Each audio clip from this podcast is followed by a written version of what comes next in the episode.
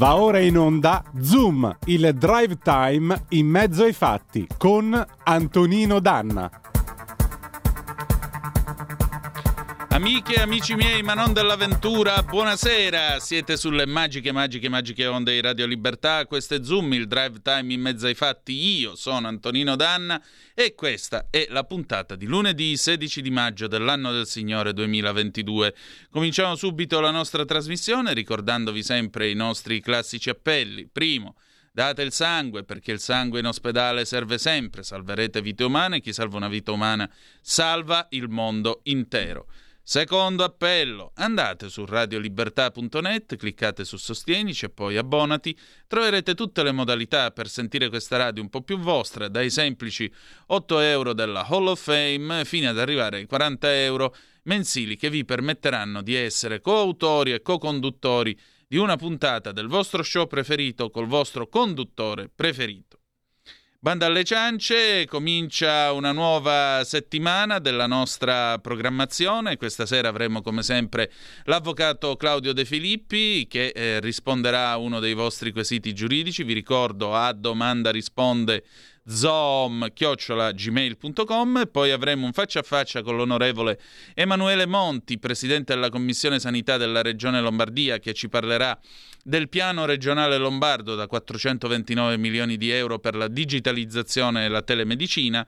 E poi dopo le 19.05 avremo con noi Ruben Razzante, il collega Ruben Razzante che si è occupato della vicenda del governatore lombardo eh, Attilio Fontana, che come sapete è stato eh, completamente scagionato dalle accuse di malversazione in merito alla vicenda dei eh, camici che dovevano venire dalla Svizzera nel corso della prima ondata del Covid. Insomma, avremo non pochi argomenti di riflessione e di discussione per tutti voi. Vi ricordo i numeri di telefono 0266 3529 e la zappa o whatsapp che dir vogliasi 346 642 7756 tutto ciò considerato diamo anche un'occhiata al mondo così com'è e cominciamo con una canzone dei Gibson Brothers del 1977 tante volte ci si ferma all'apparenza e come cantavano loro appunto it's the singer not the song. Stai a guardare quello che canta non la canzone che canta. E andiamo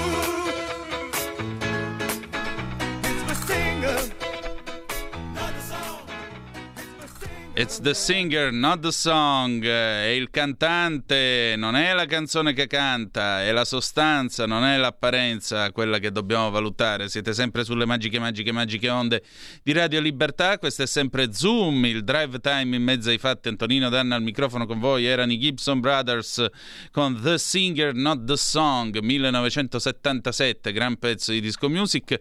Eh, al 346 642 7756 è arrivata una zappa da un nostro uh, ascoltatore. Chi è? Angelo D'Acusago. Bellissimo pezzo di musica. Chi erano i Pink Floyd? Si sta riferendo al pezzo che ha preceduto la messa in onda di questa puntata di Zoom. Eh, sì, erano i Pink Floyd. Era Comfortably Numb eh, dall'album The Wall del 1979. E nel frattempo noi continuiamo la nostra scorribanda, è vero, qui sulle nostre magiche, magiche, magiche onde, perché come ogni lunedì è arrivato il momento dell'avvocato Claudio De Filippi. Per cui a domanda risponde, lui adesso ci racconterà e risponderà naturalmente ai vostri quesiti. Vi ricordo a domanda risponde zoom chiocciola gmail.com per inviare le vostre email con le vostre domande e io, se siamo pronti, cedo naturalmente il contributo all'avvocato De Filippi e andiamo. Radioascoltatori, buongiorno. Avvocato Claudio De Filippi, Foro di Milano. Come sempre prendo spunto da un caso della scorsa settimana per eh, riferirne e parlarne in questo approfondimento. Il caso riguarda un cliente dello studio, il quale è finito su numerosi giornali da un articolo iniziale del giornale. E trattasi di un imprenditore brianzolo, il quale ha una vicenda veramente paradossale. Infatti partiamo da un eh, incontro di questo imprenditore con un professionista che diceva di occuparsi di fisco e, e, di, e di compensazioni. Compensazioni sono quando praticamente non si paga la tassa ma si compensa con un'altra tassa. Questo è un po' la semplificazione, no? Scusate, l'imprenditore in questione si è fidato, probabilmente anche troppo, di un professionista che gli ha fatto fare questa compensazione. Lui si è trovato con un debito fiscale rilevante di oltre 150 mila euro che è stato compensato, quindi praticamente alla fine aveva da pagare 3 mila euro il resto era sospeso. Ma questa situazione non lo convinceva, infatti poi si è rivolto allo studio e eh, è stato consigliato dal sottoscritto di presentare un esposto in procura e così ha fatto, avendo dubbi sulla correttezza dell'operazione. Nel momento in cui ha fatto questo, praticamente eh, si è dissociato da tutto quello che poi è avvenuto formalmente, anche in modo plateale, ma eh, è arrivato a, diciamo, eh, imprevedibilmente un uh, avviso di garanzia per, in, per, un'informazione di garanzia per, per un reato di associazione a delinquere finalizzata alla truffa ai danni dello Stato insieme a quel consulente che avrebbe operato la, la compensazione legittima. E beh, allora eh, questa situazione è diventata sicuramente paradossale, perché quale era il, lo scopo di andare a rivelare questa situazione poco chiara, eh, allora quando poi è stato messo sotto processo e ancora continua per un reato grave in combutta, tra virgolette, diciamo, con un altro, un altro professionista. Quindi indubbiamente la situazione è molto strana, ma a tutto ciò si aggiunge che è stato messo sotto processo intanto al sud per quanto riguarda l'associazione delinquere e a Milano per quanto riguarda invece la compensazione legittima, cioè praticamente lo stesso reato sotto due punti di vista. E a questo punto il giudice milanese lo assolve, quindi diventa ancora più strano e difficile e quasi impossibile, direi, avere un reato connesso in cui sei assolto e un altro reato connesso in cui dovresti essere condannato. Pertanto il giudice di Milano, le motivazioni della sentenza non ci sono ancora, ma a breve arriveranno, dice no, non è, stato, non è colpa sua il fatto di essere stato vittima di una uh, compensazione legittima. Quindi partendo da questo assunto direi che l'associazione diventa quasi un reato impossibile, però vedremo. Pertanto la situazione che si delinea è quella di un grande caos in questo senso dal punto di vista del penale.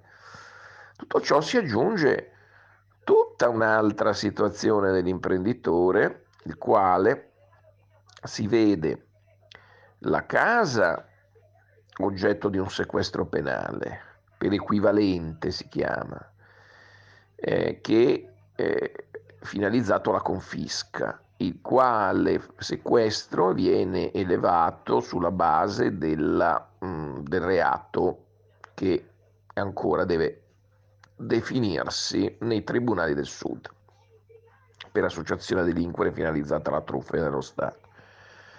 E quindi da questo punto di vista l'articolo del giornale, se vogliamo trovarci una chiave di lettura, evidenzia a, firma del giornalista eh, Edoardo Montolli, eh, un, eh, diciamo, un cronista che, che ha sempre, che io conosco da tanti anni, e che si è sempre occupato, poi è diventato famoso anche per essere uscito sulle Iene più volte per il caso di Erba, di giornalismo d'inchiesta.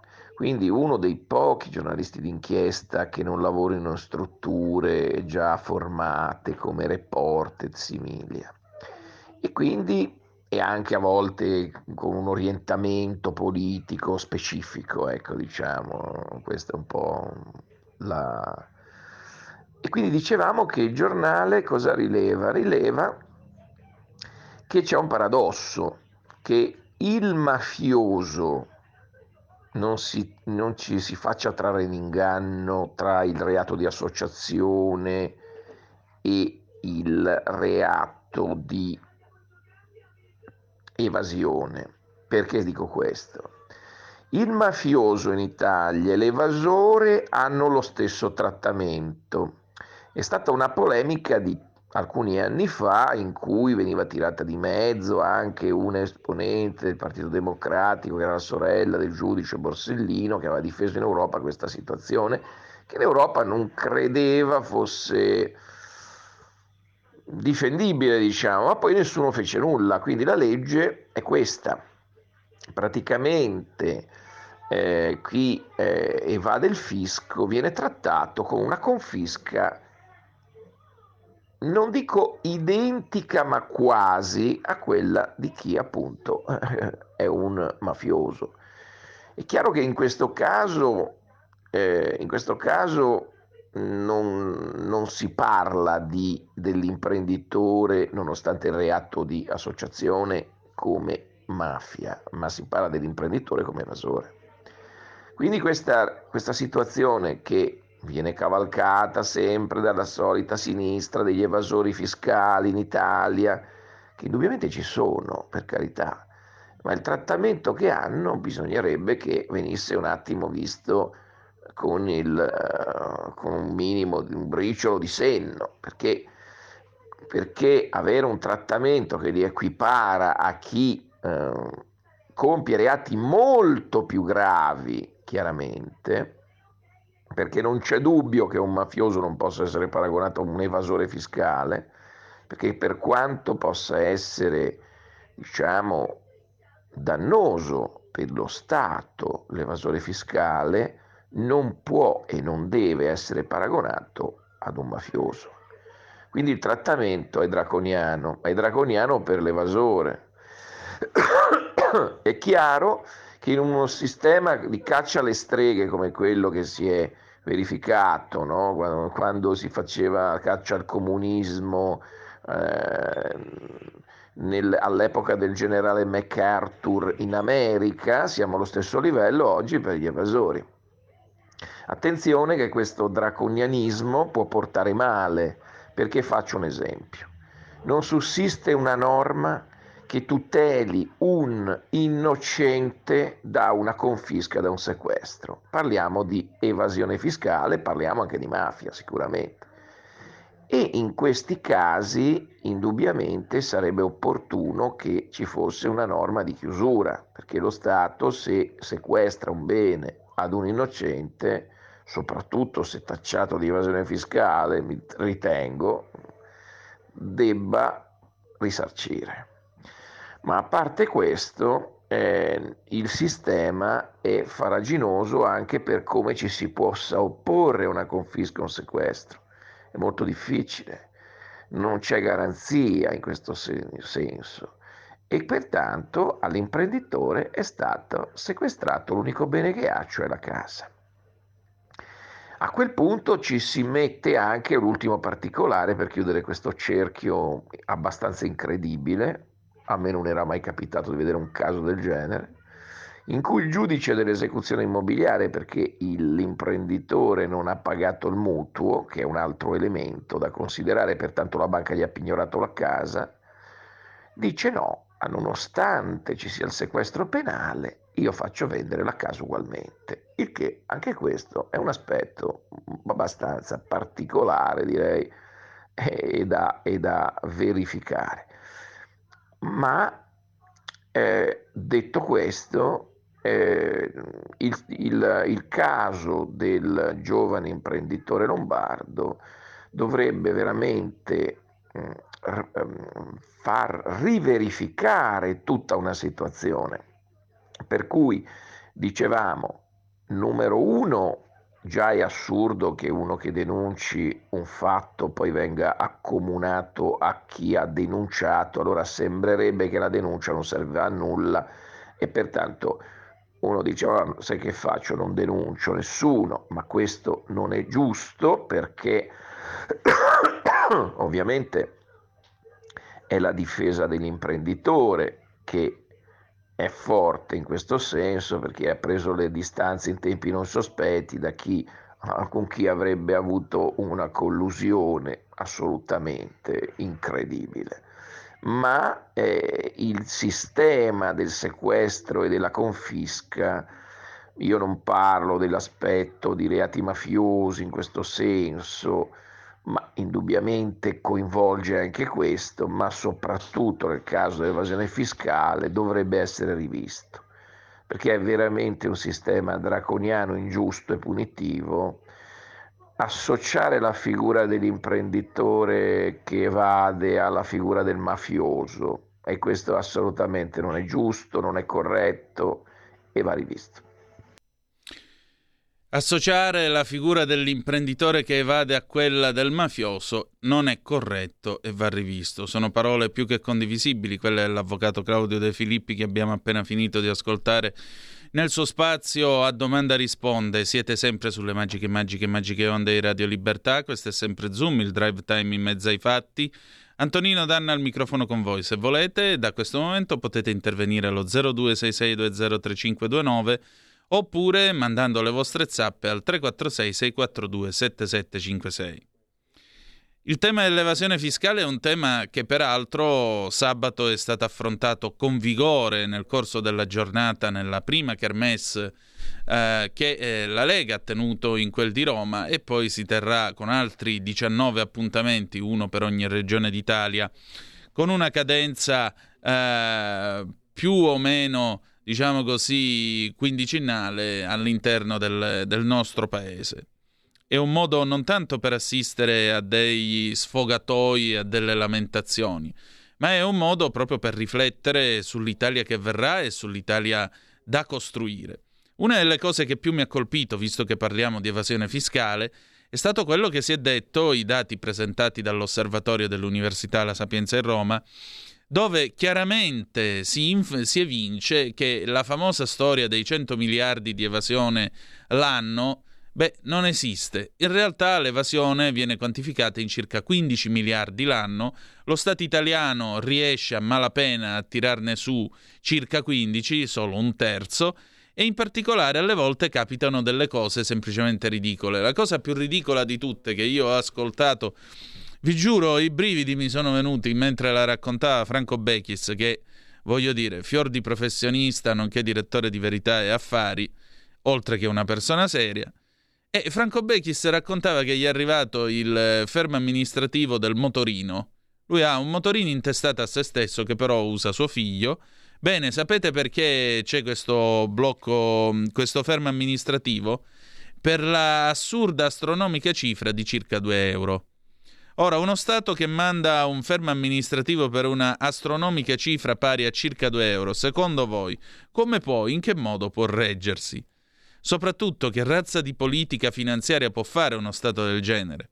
E infine, che Stato è quello Stato che considera tutto il tessuto di piccole e medie imprese, tutti gli imprenditori, tutti quelli che in ogni caso hanno delle cartelle e le devono discutere con il fisco come una serie di ladri, a prescindere ladri. E giustamente l'osservazione che si faceva sabato era, vabbè, eh, noi eh, qui stiamo parlando di persone che hanno la possibilità, eh, diciamo così, di persone che avendo delle cartelle chiaramente hanno, sono in mano al fisco, non sono veri evasori. Il vero evasore è quello che cartelle non ne ha e, trovandosi facendo tutti quei soldi che sottrae allo Stato se li va a godere altrove non si fa pescare dallo Stato. Poi c'è tutto il grande tema, eh, il grande tema eh, dell'elusione fiscale, che è un altro grande tema prima o poi da affrontare, tutta quella serie di Machiavelli e sotterfugi che gradualmente, che gradualmente vengono eh, attuati in modo tale da beffare lo Stato e pagare sempre meno tasse. E torniamo sempre a quello eh, che in fondo diceva il primo giorno a lezione il professor De Mita.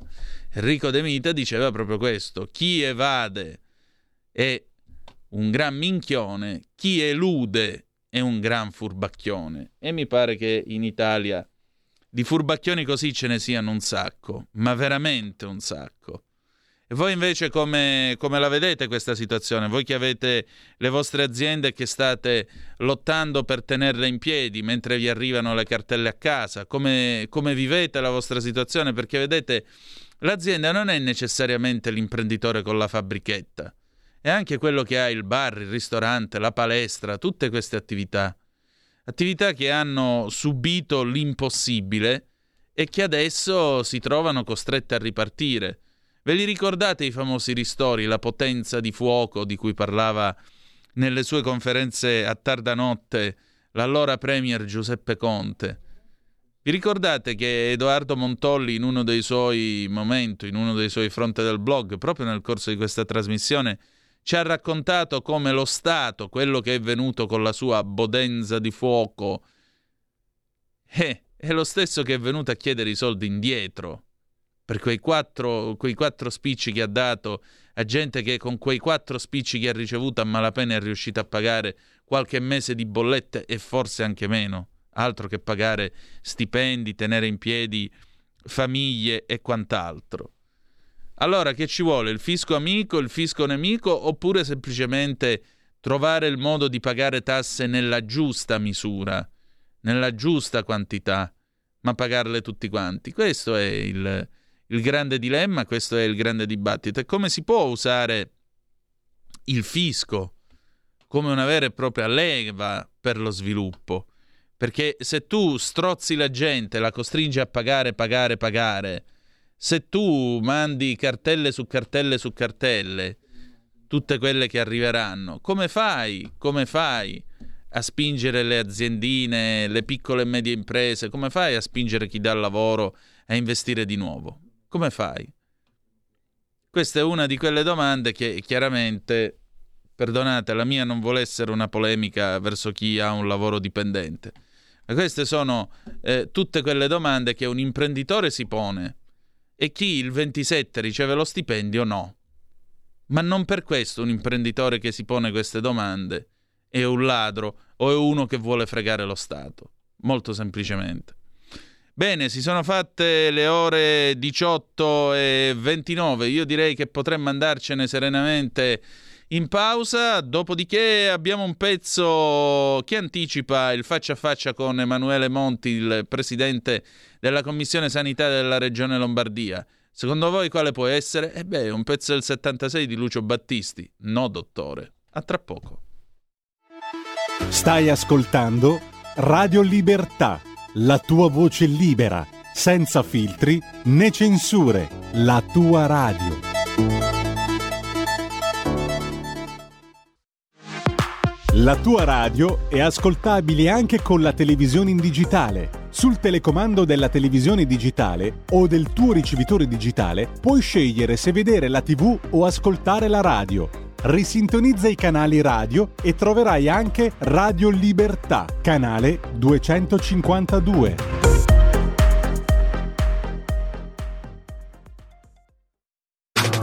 Stai ascoltando Radio Libertà. La tua voce libera, senza filtri né censura. La tua radio.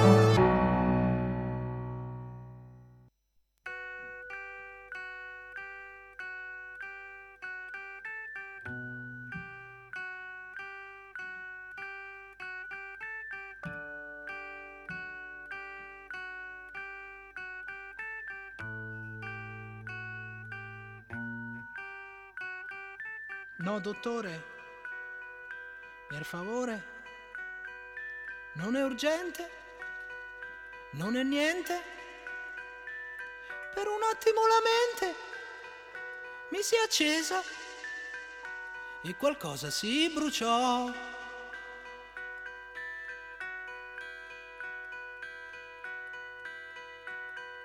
Il mio nome, il cognome L'indirizzo? Dica il prezzo. Stia tranquillo, non son pazzo.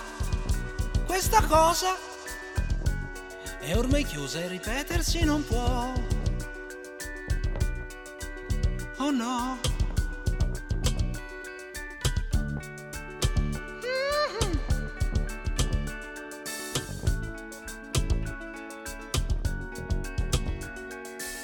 Dottore, No, dottore, quel che dice non mi piace. L'ho lasciata che dormiva, respirava, era viva come me. Oh. Posso chiamare un taxi, è tardi e devo tornare a casa mia. Già sera e quando è sera lei mi vuole accanto a sé. È un'abitudine la nostra, quasi una malattia. Stare insieme, sempre insieme, sa com'è.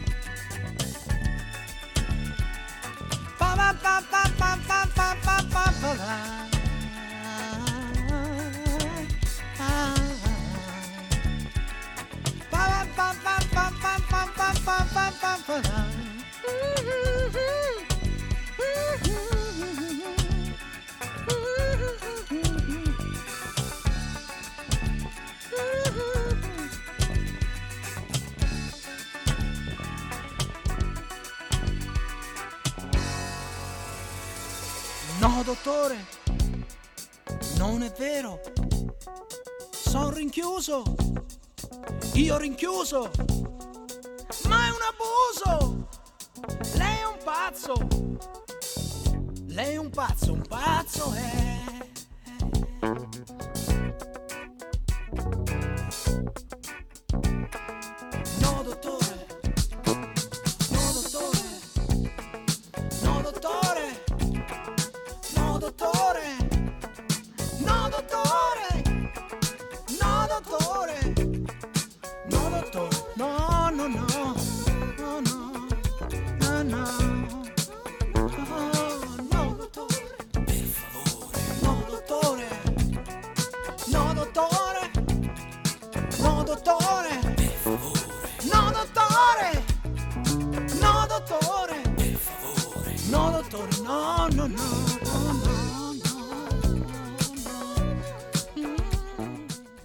Ed era il 1976, Lucio Battisti cantava No Dottore. Chissà, oggi forse Battisti e Mogol non avrebbero bisogno di andare direttamente dal dottore per raccontare tutto quello che è successo. E perché? Perché in Lombardia le cose stanno per cambiare. Stanno per cambiare perché c'è un piano da 429 milioni di euro che entro l'anno 2025 porterà alla telemedicina, alla digitalizzazione, un miglioramento del fascicolo sanitario elettronico, insomma la Lombardia che eh, al tempo della pandemia venne messa sotto accusa per tanti motivi, ora diventa regione capofila nella sperimentazione di tutta questa serie di innovazioni. E allora ne abbiamo parlato con Emanuele Monti, che è il presidente della commissione della Commissione Sanità della Regione Lombardia. Eh, prima però eh, c'è una zappa che arriva dalla nostra Federica. Vedi Antonino, puoi considerare tasse occulte anche quegli obblighi di pagamento elettronico a cui anche le piccole aziende si devono adeguare. Hanno anticipato di sei mesi la sanzionabilità per chi non si attrezza col POS, il meccanismo che permette di pagare col bancomat. Sono spese a carico di chi produce. Saluti calorosi in tutti i sensi da Federica. Wow. Eh, sì, è proprio così, eh, c'è poco da dire, anche perché volete obbligare tutti all'uso della moneta elettronica? Non c'è problema, abolite le commissioni, molto semplicemente. Mica ci sono le commissioni se uno va a pagare con 50 euro in tasca. Quant'è? 20 euro, tu tiri fuori i 20 euro, anzi gli dai il 50 euro, quello ti dà una moneta, una banconota da 20, una da 10 e ti ha dato il resto. Arrivederci e grazie. E invece se tu arrivi lì e dici ma io veramente qua, là, a destra, e a sinistra, insomma, questi giochini francamente non sono il caso. Va bene, allora, intanto è arrivato adesso il video del punto stampa di Matteo Salvini davanti a Montecitorio. Per cui io, egregia regia, facciamo così, facciamo andare intanto il nostro eh, il nostro faccia a faccia con l'onorevole Emanuele Monti che si è occupato, come vi dicevo, che si è occupato, eh, come vi dicevo, anche della, della questione dell'innovazione nella sanità lombarda e poi dopo vedremo assieme questo punto stampa di Matteo Salvini. Andiamo. Onorevole, buonasera e benvenuto di nuovo a Zoom, dove è già stato altre volte, altre volte nostro ospite. La canzone che l'ha preceduta è No Dottore di Lucio Battisti e, qui c'è Lucio Battisti che va dal dottore. Invece c'è questo piano fino all'anno 2025, 429 milioni di euro che la Regione Lombardia ha ricevuto per la digitalizzazione, la telemedicina. Quindi oggi Lucio Battisti non andrebbe dal dottore insieme a Mogol, ma sarebbe il dottore ad andare da loro, o no? Beh, insomma, stiamo lavorando intanto. Buonasera a tutti, stiamo lavorando per potenziare la sanità lombarda, siamo lavoro su questo fronte ormai da da parecchio tempo, prima regione colpita dal Covid, ma anche la prima regione a eh, reagire, reagire prima con la campagna vaccinale e poi con una legge di potenziamento della sanità lombarda che stanzia complessivamente 2 miliardi di euro sulla sanità, soprattutto territoriale, una parte di questa, 429 milioni che eh, proprio ora eh, richiamava, eh, sono gli investimenti che abbiamo deciso di eh, allocare allo sviluppo tecnologico dell'infrastruttura infrastruttura sia dei nostri ospedali ovviamente, ma anche del territorio, collegando meglio il cittadino, collegando meglio ospedale e territorio, i medici di medicina generale, i pediatri con le strutture ospedaliere della, della, nostra Lombardia. Ecco, quindi la tecnologia che però non deve sostituire il dottore, non deve sostituire il medico, la televisita non sostituisce la visita, deve essere integrativa, deve essere complementare, deve essere un qualcosa di più per curare meglio in modo più corretto i nostri cittadini. Certo, chiaramente. Eh, poi c'è anche questo concetto della, della, mm, dice, della sanità territoriale che, si, che cambia perché avremo le cosiddette case di comunità e le case di comunità saranno tra di loro interconnesse, avranno una piattaforma che permetterà sostanzialmente di tenere il polso della salute di tutti i cittadini della Lombardia. Avete già stanziato, se non sbaglio, 10 milioni di euro. Sì, beh, eh, noi siamo appunto sulle case comunità, siamo partiti con un piano molto concreto, mentre tante regioni sono ferme al palo, eh, devo dire anche regioni di centrosinistra che hanno fatto un po' il vanto di queste case, cosiddette case della salute. Noi abbiamo invece creato un modello alternativo molto più eh, prossimo al cittadino con servizi ambulatoriali anche eh, diciamo di alto livello collegati con l'ospedale, con gli specialisti ospedalieri. Eh, per fare tutto questo serve ovviamente eh, un'infrastruttura tecnologica importante per fare in modo che eh, all'interno di queste strutture territoriali si possa collegare ancora meglio il flusso dei dati, il flusso, eh, ma poi anche appunto telemonitoraggio, televisite, telecontrollo dei, dei, dei cittadini in questo siamo già partiti a farlo oltretutto su diverse realtà, eh, proprio per il pragmatismo lombardo. Eh, la legge è stata approvata a dicembre, a eh, gennaio eravamo già partiti con alcune case della comunità, oggi sono ormai 28 quelle che abbiamo inaugurato e che sono già partite a lavorare. Certo. Ecco, e poi c'è questa nuova parola, telemedicina. Telemedicina che vuol dire sostanzialmente? Beh, lì dentro ci sta veramente di tutto, nel senso che eh, da un lato eh, diciamo che la premessa è riuscire a sfruttare il digitale, riuscire a sfruttare la connettività, riuscire a sfruttare eh, le infrastrutture informatiche che oggi abbiamo a disposizione per rendere più semplice il collegamento tra il paziente e la salute, eh, salute a 360 gradi dall'ospedale al medico di base eh, ma non solo. Quindi da un lato i dati, quindi riuscire a fare leva sui dati, per esempio all'interno degli investimenti eh, di cui citavamo prima, noi investiremo molto per fare in modo che eh, i dati dei pazienti si parlino in tutti i contesti ospedalieri lombardi. Eh, ciò vuol dire che se un paziente è preso in cura all'ospedale di Varese, ma che per la sua patologia ha necessità di avere un confronto, essere anche seguito da un altro ospedale che ha riferimento a livello regionale, a volte nazionale, vista la grande qualità dei nostri ospedali lombardi, a Milano o a Brescia,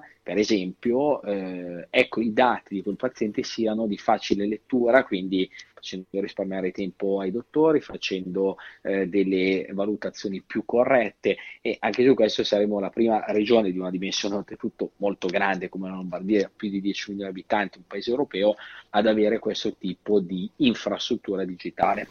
Certo, ecco, diciamo così, si può parlare di riscatto della sanità lombarda dopo tutte le polemiche che ci sono state con la pandemia?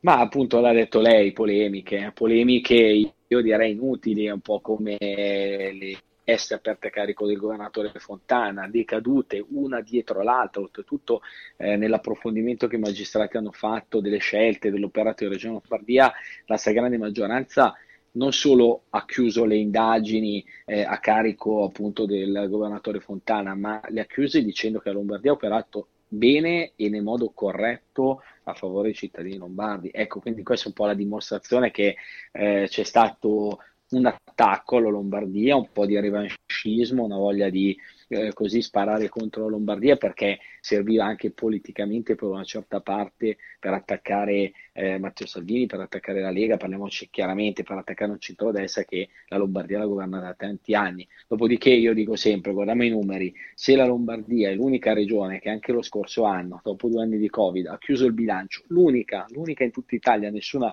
è riuscita a chiudere il bilancio al di là delle regioni a statuto autonomo, eh, è perché c'è un'ottima amministrazione, poi con umiltà i problemi si risolvono, con questa legge ci siamo messi a guardare le cose che non vanno, dai tempi di attesa all'accesso ai pronti soccorsi, a cercare di potenziare il sistema, ma dall'altra parte, cioè dalla sinistra, solo polemiche, polemiche strumentali e nella stragrande maggioranza dei casi prive di fondamento e questo dimostra che queste persone sono inadatte e incapaci, eh, mai succedesse nella, nella storia, di governare la nostra regione.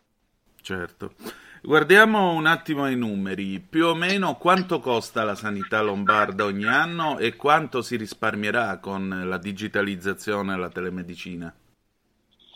La sanità lombarda ovviamente ha un peso importante nel capitolo del bilancio di Regione Lombardia, un bilancio da 26 miliardi di cui la sanità ne pesa circa 20, eh, 20 in cui ci sono dentro le cure di tutti i nostri pazienti, in cui ci sono eh, il supporto anche alla disabilità sociosanitario, socioassistenziale, eh, oggi insomma in crescita anche tutto quel disagio giovanile, disagio psichico che eh, impatta poi su patologie a volte sottaciute ma di un'importanza eh, fondamentale, penso ai disturbi del comportamento alimentare, le tossicodipendenze, insomma tutti i temi sui quali noi siamo al lavoro. All'interno di questo digitalizzare, avere degli strumenti che ci permettono di eh, migliorare eh, l'impatto diciamo, tecnologico complessivo della sanità, eh, più che risparmiare ci permetterà di curare meglio. Quindi eh, in realtà l'effetto netto di investire in tecnologia, come stiamo facendo, eh, sia all'interno dei nostri ospedali, nei quali investiamo più di 200 milioni, eh, sia sul territorio, eh, servirà di eh, portare un risultato migliore di salute verso i cittadini eh, e questo, tra virgolette, farci risparmiare eh, in termini di spesa pubblica, perché è chiaro che un, un, cittadino meglio curato, un cittadino che si ammala tardivamente o si ammala eh, meno gravemente e quindi anche le cure a cui è soggetto sono cure meno onerose. Quindi in realtà più che un risparmio eh, un contenimento della spesa, io parlerei di un investimento per curare meglio i nostri cittadini. Il turismo sanitario, perché non è che ci sono solo i lombardi che si curano in questa regione, c'è tanta ci sono tanti cittadini che arrivano da molte altre regioni d'Italia, specie dal meridione d'Italia, perché le cure che vengono offerte negli ospedali locali non sono quelle richieste o non sono così efficienti. Il modello Lombardia si può esportare, si può provare a trasmettere questo know-how anche dove la sanità potrebbe e dovrebbe migliorare? Ma assolutamente, proprio quello su cui dobbiamo puntare, su quale un ministero serio dovrebbe eh, lavorare. Da questo punto di vista vedo molte lacune nel ministro Speranza, mi piace dirlo, ma eh, non sto vedendo il tentativo di esportare le eccellenze ospedaliere che ci sono in Lombardia, ma ci sono anche in Veneto, in Emilia Romagna, nel Lazio, cioè parliamoci chiaramente, non è che la buona sanità, la sanità di qualità c'è solo in Lombardia. Certo, Lombardia è la prima con 9 eh, su 100 degli ospedali migliori al mondo, con i 7 dei 10 IRCS migliori in Italia presenti in Lombardia, 4 pubblici e 3 privati. Eh, anche questo per ricordare l'alternanza tra strutture pubbliche e private accreditate che erogano un servizio pubblico al cittadino. Quello che bisogna fare è un po' andare in questa direzione, cercare di creare dei poli soprattutto sulle patologie ad alta complessità diffusi sul territorio per fare in modo che eh, si evitino il più possibile i viaggi della speranza. Faccio un esempio, eh, l'audiovestibologia di Varese che cura i bambini sordi eh, impiantando eh, impianti cocleari che permettono di far tornare alla, a, so, uscire dalla sordità in realtà perché la stragrande maggioranza sono appunto bambini sordi dalla nascita, eh, è un'eccellenza che cura per oltre l'80% dei pazienti, eh, pazienti non lombardi, famiglie che si trasferiscono anche per un anno, un anno e mezzo a vivere a fianco dei loro piccoli che hanno 2, 3, 4 anni, 5 anni in alcuni casi, eh, appunto quindi lontanissimi da casa, vengono dalla campagna, dalla Calabria, insomma d'Italia.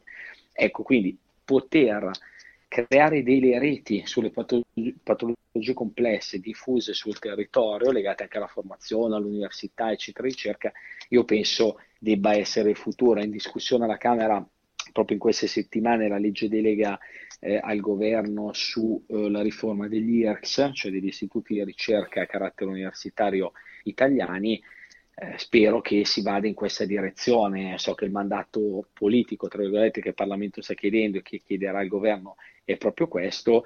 Speriamo che poi il governo faccia scelte che vadano proprio in questa direzione, in direzione del cittadino. Sicuramente.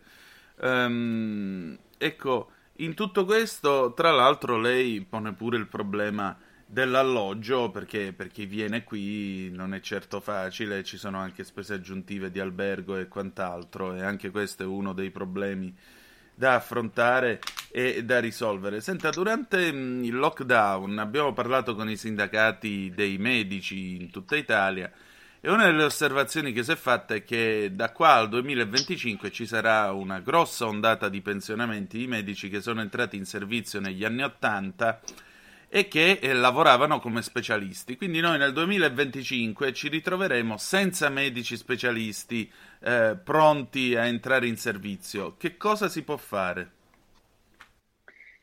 E beh, innanzitutto aumentare le borse di studio sulla formazione, sull'alta formazione medica, su questo devo dire che il governo Draghi eh, ha posto rimedio dopo anni e anni di tagli, eh, anni di tagli perpetrati dalla sinistra, perché parliamoci chiaramente, solo il governo Letta ha tagliato 8,4 miliardi alla sanità pubblica italiana, eh, sono migliaia i posti in meno eh, legati a un taglio di programmazione che hanno inciso oltretutto su quelle regioni più efficienti, perché il meccanismo intrapreso da questi governi è stato, eh, lo abbiamo visto per esempio sui medici di famiglia, di andare a tagliare fortemente su quelle regioni che erano più virtuose, dicendo vabbè, lì la sanità funziona meglio, quindi tagliamo di più perché possono reggere meglio di altre regioni. Ecco, questo diciamo ragionamento alla meno, questo ragionamento a depotenziare e non potenziare, per esempio in Lombardia siamo arrivati con meno mille medici di medicina generale in dieci anni, con il numero di abitanti più alto per numero di medici di tutta Italia.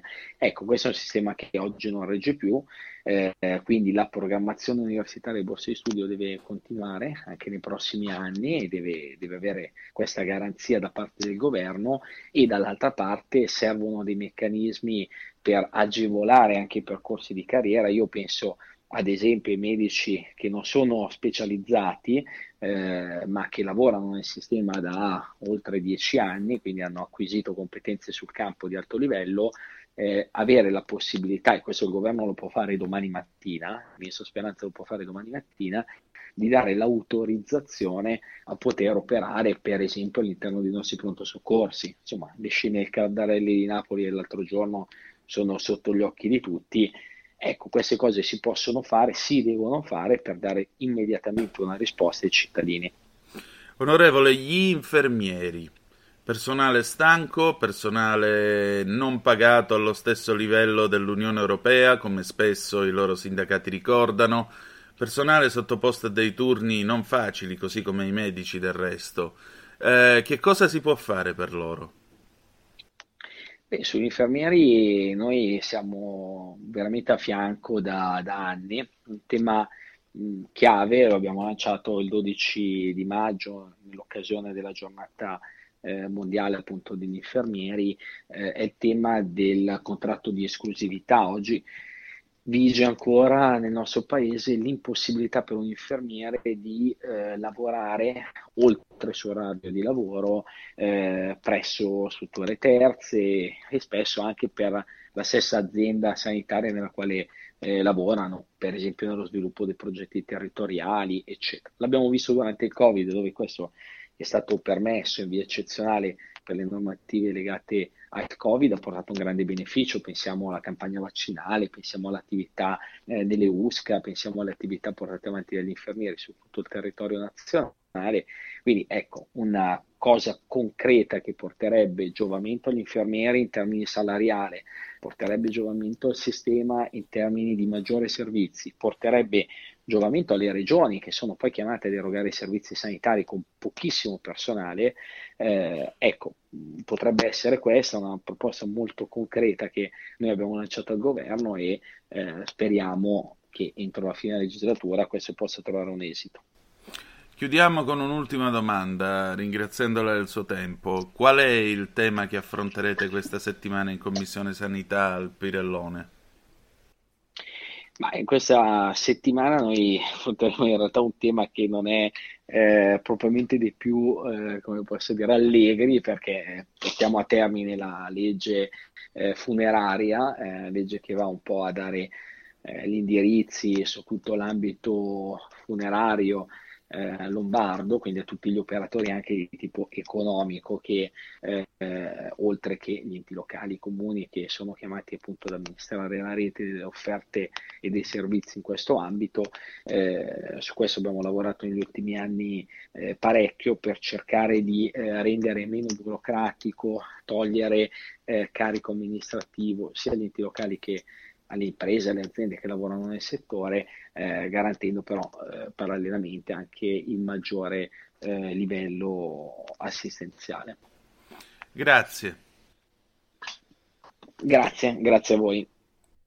E rieccoci, siete di nuovo sulle magiche, magiche, magiche onde di Radio Libertà. Questo è sempre Zoom, il drive time in mezzo ai fatti. Antonino Danna al microfono con voi. Avete ascoltato le parole del presidente della Commissione regionale lombarda per la sanità, appunto l'onorevole Emanuele Monti, che insomma ha delineato un futuro digitale e digitalizzato per la sanità lombarda e per il servizio che rende non tanto e non soltanto ai suoi cittadini, ma anche a quelli che, ahimè, sono costretti a percorrere tanti e tanti chilometri per venire a curarsi quassù. Sono arrivate delle zappe, alcune, sono arrivate delle zappe, diciamo così, mentre eh, l'intervista stava andando, ve le leggo. Mm, Antonio, potreste smettere di parlare di sanità d'eccellenza in Lombardia?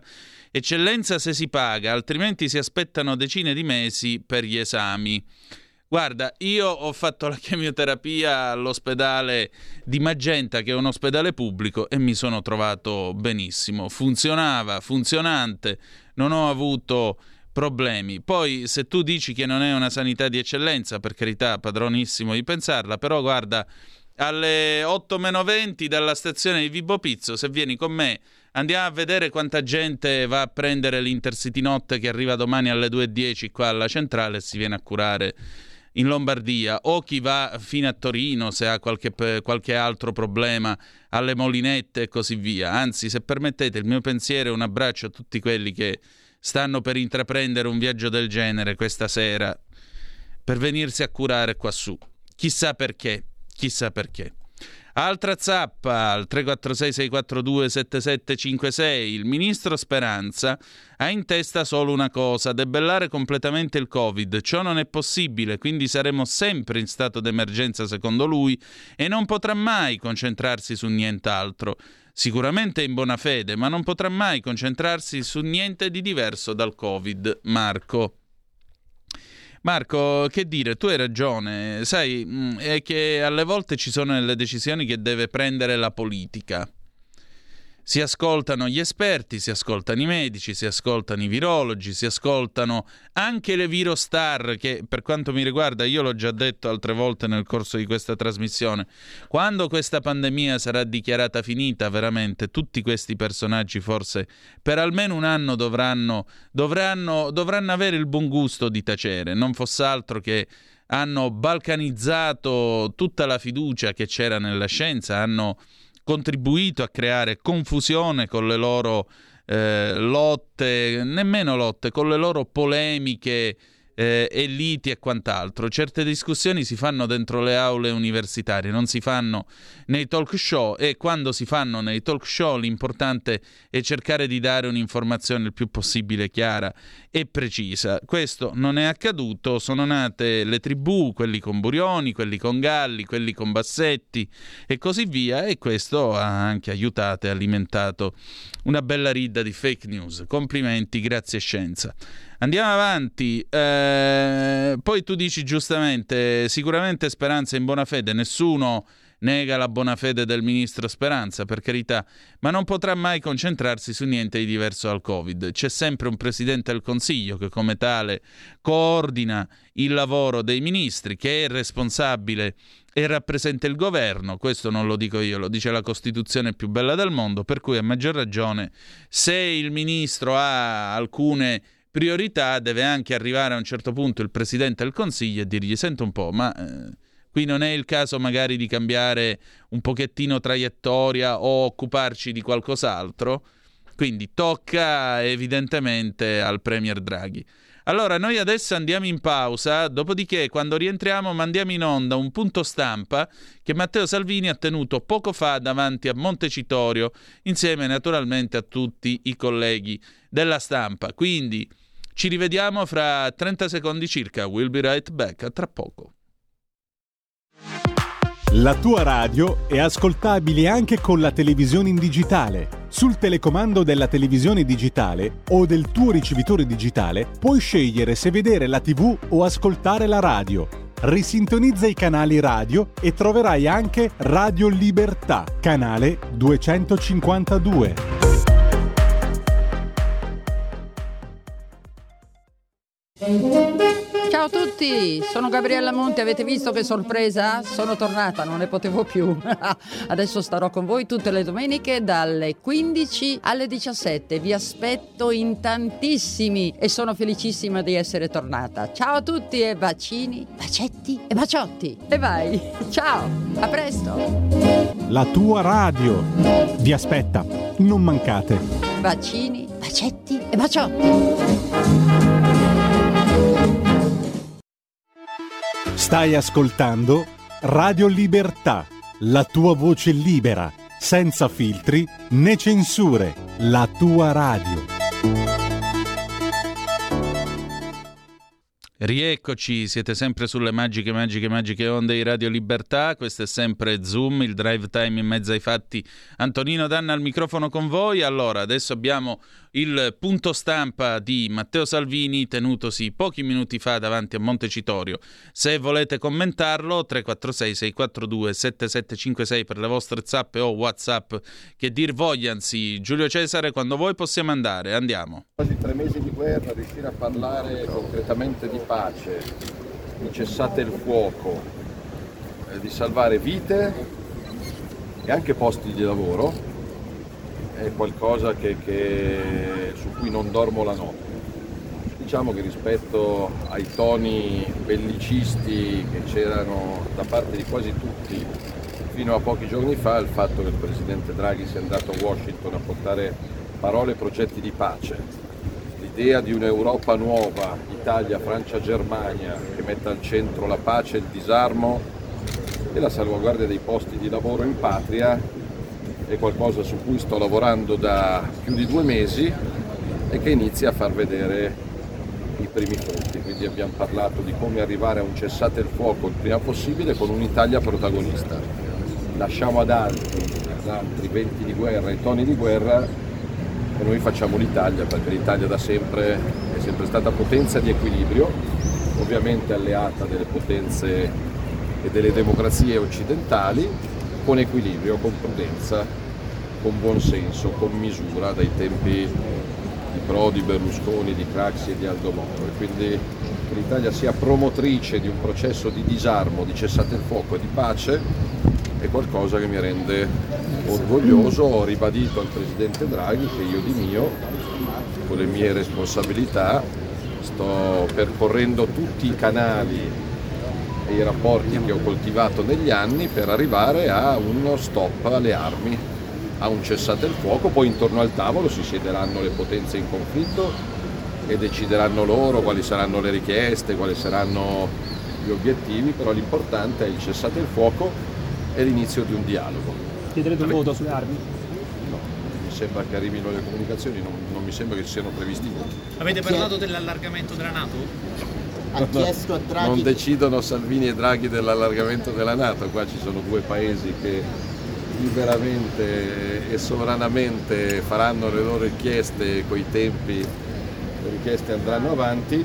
Diciamo che come qualche generale e qualche ambasciatore di assoluto spessore e livello stanno commentando in questi giorni prudenza e buon senso in un momento di conflitto aperto e di dialogo non ancora cominciato dovrebbero guidare tutti i processi. Poi Finlandia e Svezia sono paesi sovrani, decideranno che cosa fare, L'importante è cercare quello che avvicina le parti, non quello che allontana le parti, però non spetta a me e a noi decidere dei destini della Nato, quindi non ne abbiamo parlato. Ha chiesto a Draghi che quello, il terzo invio di armi che si sta diciamo, finalizzando in questi giorni sia l'ultimo all'Ucraina?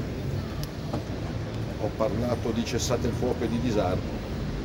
Quindi il disarmo e il cessate il fuoco passano attraverso uno stop dell'invio di armi, perché parlare di disarmo inviando armi, noi stiamo facendo Draghi quello, noi stiamo, chi ha detto la Draghi non, non- non do, non- do la, la parola eh, di altri in bocca mia. Diciamo che due mesi e mezzo fa, quando votammo per gli aiuti di tutti i tipi all'Ucraina, c'erano certe condizioni, a quasi tre mesi dall'inizio del conflitto e dopo decine di migliaia di morti, io sono convinto che ulteriori invii di armi allontanino la pace. Cioè, Quindi votereste no su un Non c'è niente da votare, io non commento le ipotesi, le lascio a voi. Quali sono le condizioni che sono cambiate? Cioè, cos'è? La Russia continua a attaccare, l'Ucraina continua a doversi difendere, qual è la condizione che secondo lei è cambiata? No, per capire, però. Io penso, ma non penso perché penso alzandomi la mattina, dai dati che ho a disposizione, che il Presidente Draghi ha a disposizione sicuramente ben più di me, che sia l'Ucraina che la Russia che la comunità internazionale, l'Europa e l'Italia in primis, inizino a essere stanche del conflitto. E quindi le due potenze in conflitto ovviamente usano toni che si usano in guerra. Io penso che nessuno, dei due, nessuno dei due vincerà sul campo. Se qualcuno pensa e spera che la Russia o l'Ucraina vincano sul campo con i carri armati, con le bombe, con i missili e con i morti, vive su Marte. Qua nel 2022 la guerra non si vince eh, facendo massacro degli altri, la guerra finirà al tavolo. Tutti sanno che la guerra finirà al tavolo dei negoziati. Prima si apre il tavolo dei negoziati, più vite si risparmiano e parlo da italiano, più posti di lavoro si risparmiano perché io domani incontrerò CGL, UIL e UGL parlando di aumento degli stipendi e di sicurezza sui posti di lavoro. Se la guerra va avanti in Italia ci sarà una strage di posti di lavoro. A me interessa fermare la guerra per salvare vite, che sono la priorità sul fronte. Detto questo, l'Italia rischia di perdere milioni di posti di lavoro se la guerra va avanti. Quindi mi stupiscono i miei colleghi che ancora in alcuni casi parlano tranquillamente di armi come se nulla fosse. Senta, lei ha detto che ha detto a Draghi che riattiverà o attiverà dei canali diplomatici anche negli Stati Uniti, cioè Io con la Russia. ho le mie relazioni che ci sono da anni, con tutti, con tutti. Però se devo chiedere un cessate il fuoco, a chi lo chiedo il cessate il fuoco? A chi sta attaccando? Non lo vado a chiedere all'Indonesia, al Giappone o, o all'Argentina. Eh, se bisogna chiedere un cessate il fuoco, lo si chiede alla Russia il cessate il fuoco. Andremo su- Non abbiamo parlato di cessate. Secondo lei, anche secondo la No, questo Draghi mi ha raccontato di che cosa ha parlato a Washington e quindi sull'utilità delle sanzioni economiche. L'embargo del petrolio e aggiungo il gas, che è altro tema di cui si discute oggi, bisogna vedere se fa più male alla Russia fa più male all'Italia e all'Europa. No, non secondo me, secondo i dati fa più male all'Italia e all'Europa perché la Russia vende il suo gas e il suo petrolio alla Cina e all'Asia e noi spegniamo il riscaldamento e chiudiamo le aziende. Quindi fermare dall'oggi al domani l'importazione di gas e di petrolio dalla Russia non fa male alla Russia, fa male all'Italia e all'Europa, ma, ma se lo dice il cancelliere tedesco non è un secondo Salvini, è oggettivo che oggi l'Italia non è in grado di rimpiazzare il gas russo. Segretario, oggi pomeriggio è mancato nell'aula della Camera per due volte il numero legale. Si sta Non è colpa votando mia. il DL Ucraina, ma si dice che fossero molti mh, deputati leghisti assenti. Gli altri Eh, erano tutti presenti? No, però Eh. si parla soprattutto dell'assenza dei leghisti. Quanti? Queste sono le voci. No, le voci, ma mi permetta, lei fa la giornalista, Sì, non eh, commento ma le dicono voci. un numero superiore al 50%. Che numero ha? Me lo dà il numero? Guardi, il numero Ecco, chiamo il capoluogo glielo. Ecco, l'ha appena letto. Io ho letto che avevo pronto il visto per Mosca settimana scorsa su Repubblica, senza averlo mai Quindi visto. secondo lei non Quindi mi permette di non commentare le voci. No, io lo so, se sono dentro da Draghi riesco difficilmente a seguire i lavori della Camera. Stiamo lavorando, ne abbiamo parlato, sì.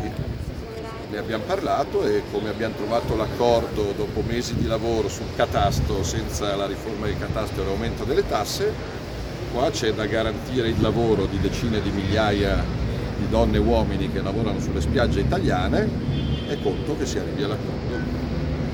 Secondo lei questo governo, come dice Conte per esempio, ha bisogno di un mandato ulteriore essendo nato per tutt'altri scopi e invece adesso si trova ad affrontare una guerra e quindi anche l'invio di armi e quindi anche eh, appunto lui chiede un voto e, e per voi questo governo appunto ha bisogno di essere ritestato in qualche modo?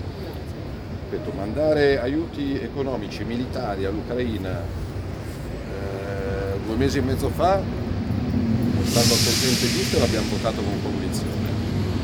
All'alba del terzo mese di guerra e dopo alcune decine di migliaia di morti, ulteriori invii di armi non penso siano la soluzione giusta, questo l'ho ribadito a Draghi, ma io l'ho detto anche tempo fa, però non mi interessano politici, io parlo con, con il Presidente Draghi, so che la maggioranza degli italiani è assolutamente a favore di un cessate il fuoco istantaneo, anzi di un disarmo nucleare e quindi su questo sto, sto lavorando, non penso che ci saranno votazioni a breve su questo e spero che, che non ci siano più invii di armi. Cioè, perché scusi, lei crede che se eh, Io però smettiamo devo di armi, la Russia si siede al tavolo? Cioè, solo per capire, questo è il ragionamento. Cioè, Io- il problema del tavolo è che inviare, continuare a inviare armi all'Ucraina. No, no, No, no. chiedo, chiedo per capire, perché qual è la sua convinzione? Perché- Bisogna fare quello che serve per fermare il conflitto, ripeto, non comprare gas dalla Russia ferma il conflitto? No, perché più che danneggiare la Russia danneggia l'Europa e quindi mi, mi sembra abbastanza inutile. Abbiamo aiutato l'Ucraina a difendere Kiev? Sì, abbiamo fatto bene, sì. Eh, adesso le due forze in conflitto sono mature per un dialogo, secondo molti sì, e quindi se il dialogo è vicino devi prepararti al dialogo e non ti prepari con, eh, con nuove armi, molto banalmente. Poi ripeto, non, non conosco le intenzioni di Putin e quelle di Zelensky. Siamo in Italia e sono orgoglioso dell'Italia che cerca la pace a ogni costo. E quindi l'invio di altre armi allontana la pace sicuramente. Passa da una proroga delle concessioni della messa a gara delle concessioni. passa dalle garanzie di persone che su quelle spiagge si sono sacrificate per 20, 30, 40 anni, dall'adeguamento dei canoni, perché in alcuni casi pagare alcune centinaia di euro a fronte di guadagni ben più ingenti penso che sia una struttura che assolutamente vada corretta. A me interessa tutelare soprattutto coloro che da quella spiaggia hanno la primaria fonte di reddito questo c'è e questo vogliamo che sia confermato. Poi quelli che hanno 40 spiagge, 38 alberghi e 16 yacht faranno quello che faranno. Chi gestisce la stessa spiaggia, in quella spiaggia ha sudato, investito centinaia di migliaia di euro per anni, deve avere un diritto di prelazione. Poi se la scadenza sarà il 2024, il 2025, lo, lo vedranno i tecnici. L'importante, e questo l'ho chiesto sia Draghi che al sottosegretario Garofoli, che sia previsto in caso di mancato rinnovo un congruo indennizzo e il riconoscimento del valore dell'azienda e, e di tutti i beni e, e gli investimenti fatti in quel territorio. E insomma avete appena ascoltato dalle parole del segretario della Lega Matteo Salvini che la notizia del momento è una e una sola. Eh, molto chiaramente eh, l'Italia non dovrebbe mandare più armi in Ucraina. Questa è la richiesta che il segretario della Lega pone al presidente del Consiglio Mario Draghi che ha incontrato appunto quest'oggi.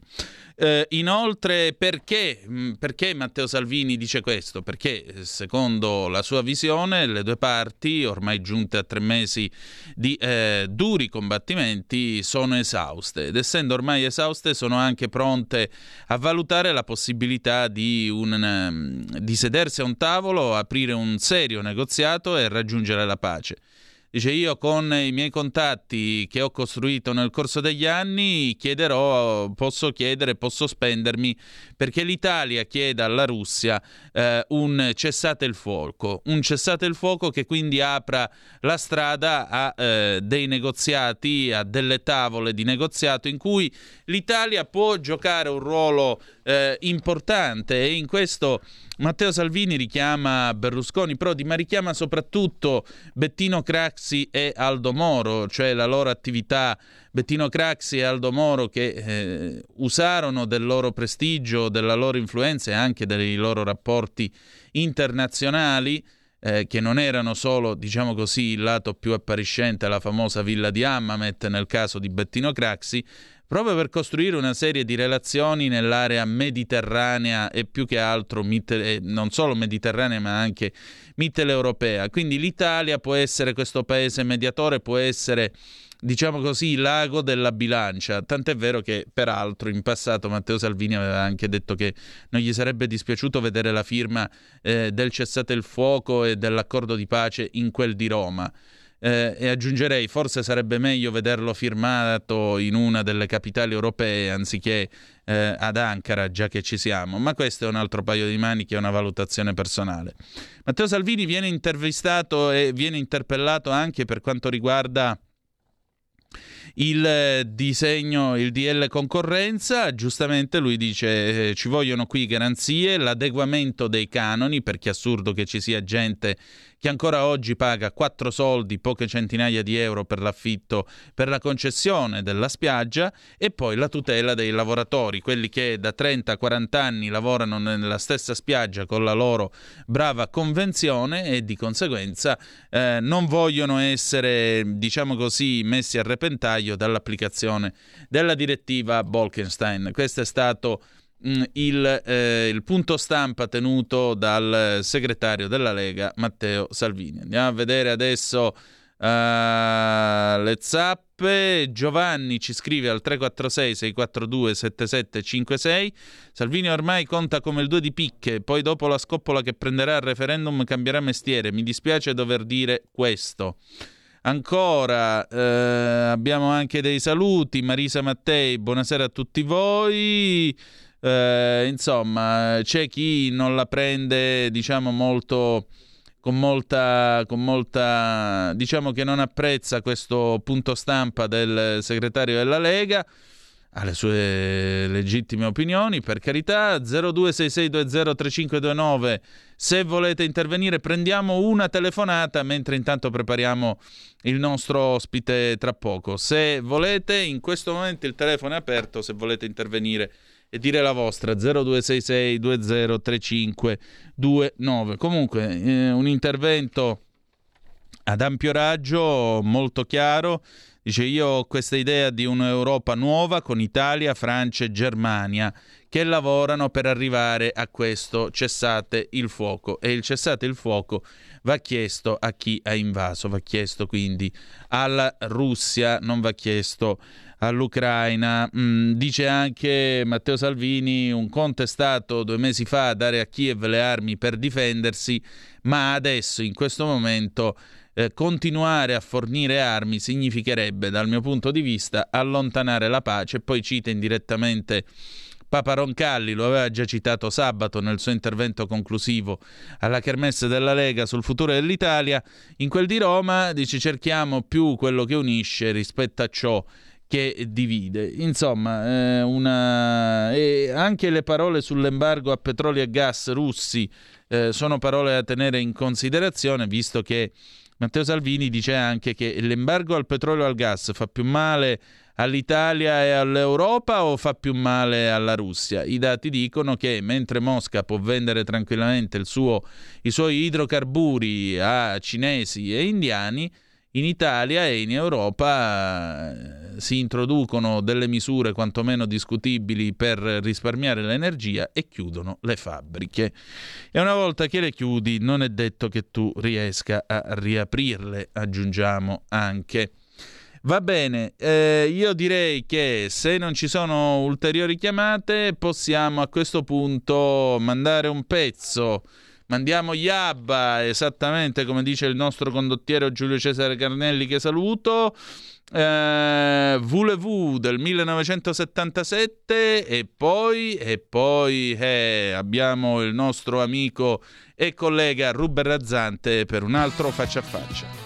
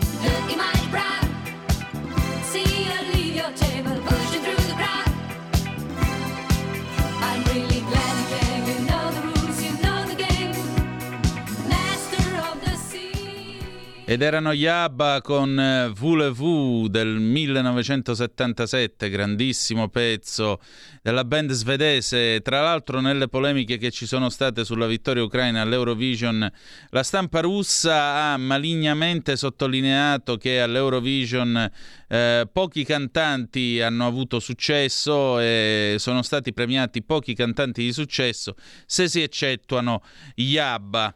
E allora eh, siamo sempre sulle magiche, magiche, magiche onde di Radio Libertà. Questo è sempre Zoom, il drive time in mezzo ai fatti. Antonino Danna al microfono con voi. Io il piacere di avere stasera per questo secondo faccia a faccia il collega eh, Ruben Razzante, che è fondatore del portale diritto dell'informazione.it, editorialista del QN Quotidiano Nazionale, Quotidiano Il Giorno, di oggi, della nuova bussola quotidiana e tra poco ci riferiremo infatti a un articolo che ha pubblicato sulla bussola quotidiana dal quale nasce questo nostro confronto di questa sera e eh, presidente del comitato scientifico e uno degli esperti chiamati dal sottosegretario alla presidenza del Consiglio dei Ministri Andrea Martella a far parte dell'unità di monitoraggio per il contrasto della diffusione di fake news sul Covid-19 ed è anche docente di diritto dell'informazione, diritto europeo dell'informazione, diritto della comunicazione per le imprese e i media all'Università Cattolica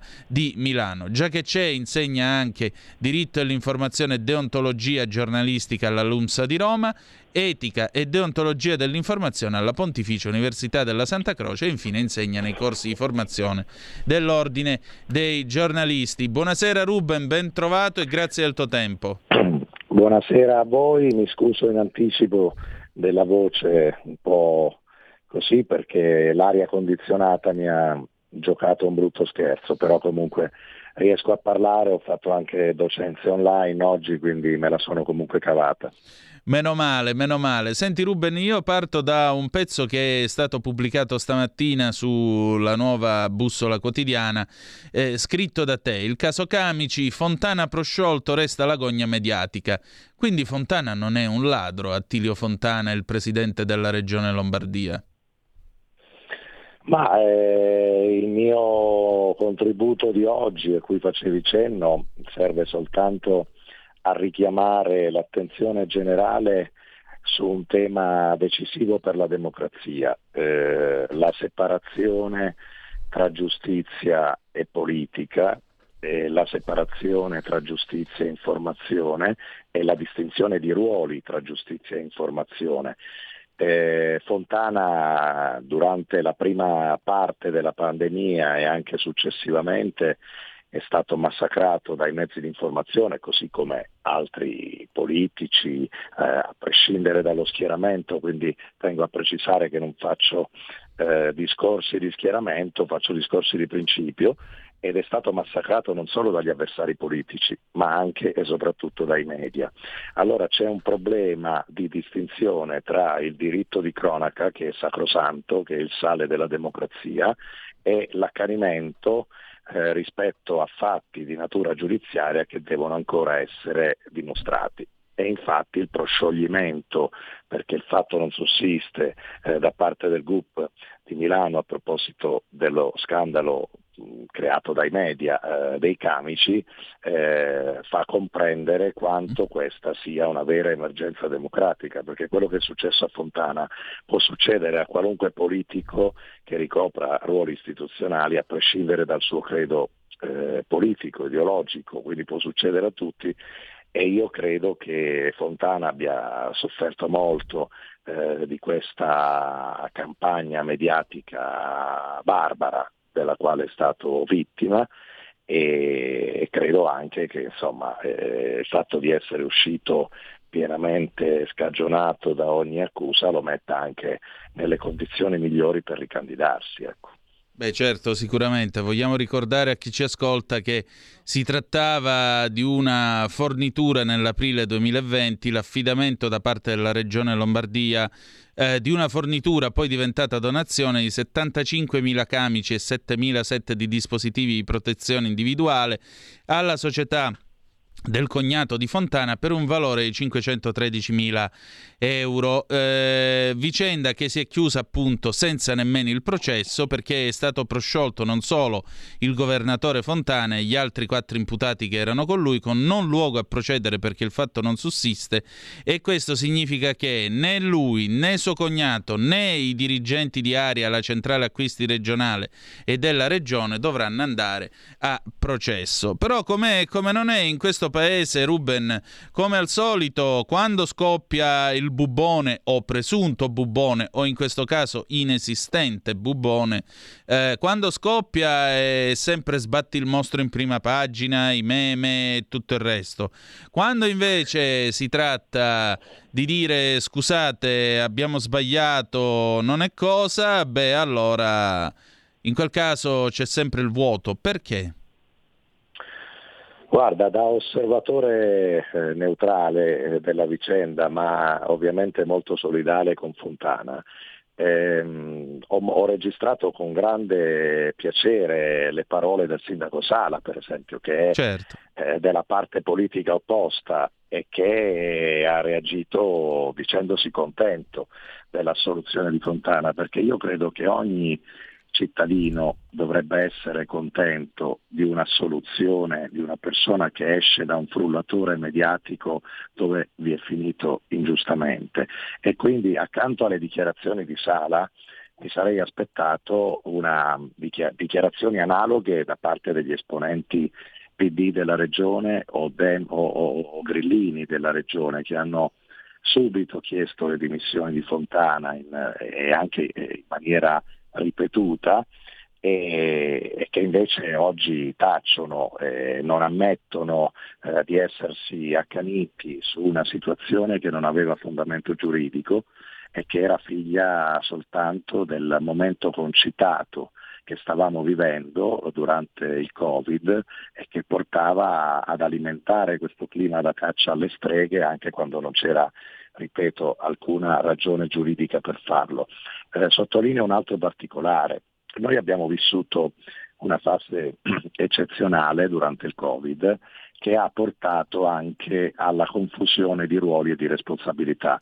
Il Parlamento non ha più fatto il Parlamento, le leggi le ha fatte il governo, siamo andati avanti a colpi di DPCM, a volte questo si giustificava con la tutela della salute, altre volte probabilmente ci sono stati degli abusi, peraltro sanzionati da alcune sentenze di tribunali, eh, ci sono state quindi delle deroghe rispetto a procedure democratiche che sono alla base del funzionamento della democrazia proprio perché c'era un'emergenza. Allora io mi chiedo, ma una donazione di questo tipo, ma anche se fatta magari non seguendo tutti i crismi o magari non rispettando i tempi o eh, eh, aggirando alcune norme eh, che sono previste in condizioni di normalità, eh, appunto senza commettere alcun reato, perché questo poi è, è il succo della, della vicenda, eh, non deve essere eh, sottoposta ad analogo trattamento, cioè noi con i DPCM limitiamo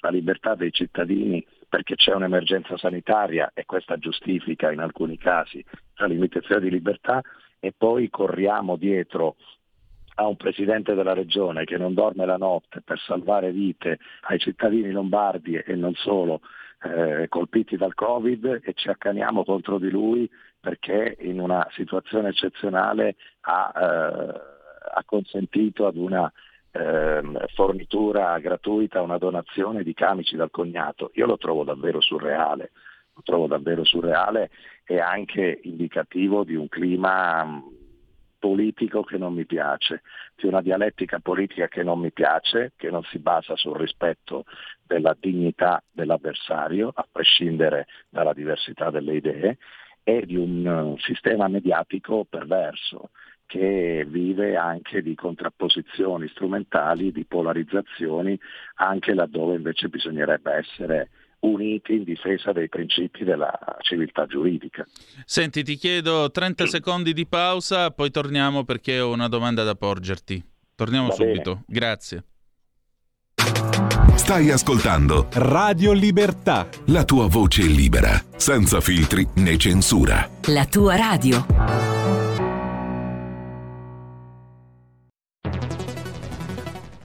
La radio è sempre di più ovunque.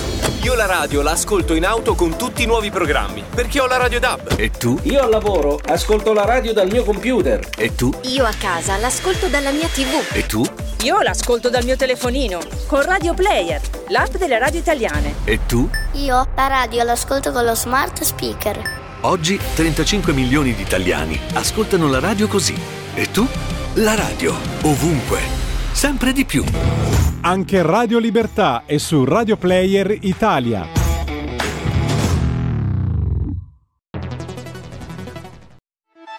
Stai ascoltando Radio Libertà, la tua voce libera, senza filtri né censure, la tua radio. Rieccoci, siete di nuovo sulle magiche, magiche, magiche onde di Radio Libertà. Antonino Danna al microfono con voi, insieme con gradito ospite Ruben Razzante. Eh, Ruben, senti, ci avviamo alla conclusione anche per non, sacri- non sacrificare troppo la tua povera laringe. Ma. Eh, ma eh, questo rapporto, diciamolo pure, malsano tra eh, la stampa e la giustizia, o l'ipotesi di giustizia, poi lo vedremo. Eh, quando è cominciato? È cominciato nel 1971 con quella infame lettera in cui il commissario Calabresi veniva accusato di essere un torturatore o è cominciato per esempio nel 76 quando esplose il caso Lockheed e il presidente della Repubblica Giovanni Leone venne completamente massacrato fino alle dimissioni nel 78? Quando è cominciata questa cosa? Io credo che le avvisaglie ci fossero già nei due eventi che tu citi molto acutamente e puntualmente, ma io vorrei focalizzarmi su quello che è successo dal 92 in poi nel nostro paese. Certo. Perché credo che forse noi non eh, sapremo la verità neppure fra 50 anni o tra 60 anni, non so, ma è indubbio che eh, Tangentopoli, l'inchiesta Mani Pulite, eh, che hanno certamente inciso eh, sulla la, la democrazia italiana e sul rapporto tra giustizia e politica, sia, siano al vero spartiacque secondo me in questa vicenda. Eh, il giustizialismo politico è esploso eh, in quella, quella, quella, in quella situazione e Tangentopoli ha prodotto un cortocircuito tra giustizia e informazione. Ricorderai che gli avvisi di garanzia venivano eh, comunicati prima ai giornalisti, certo. poi ai diretti interessati. Stato, ci sono state tante persone eh, ingiustamente condannate e che hanno eh, probabilmente non sono riusciti a reggere la, la, la, l'onta e, e si sono tolti la vita accanto ovviamente, e questo va detto perché altrimenti no, non si capisce il discorso, eh, accanto alla stragrande maggioranza di politici corrotti e di imprenditori eh, corrotti che eh, gestivano un sistema di tangenti che andava certamente superato, quindi non sto difendendo quello che c'era prima, sto però dicendo che quella eh, azione giudiziaria ha eh, sicuramente eh, riequilibrato in favore della magistratura i rapporti tra i poteri dello Stato e quello squilibrio non si è mai sanato del tutto, permane, sia pure a fasi alterne, e quindi questo è un grave vulnus alle istituzioni democratiche.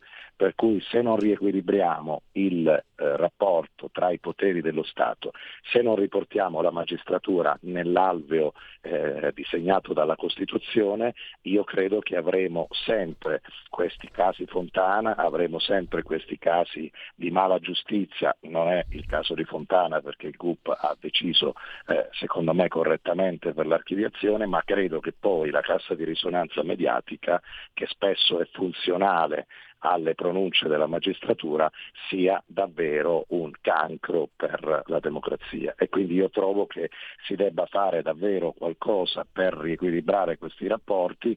Per me eh, Tangentopoli dal 92 in poi ha eh, avvelenato il clima e ha deteriorato i rapporti tra giustizia, politica e informazione.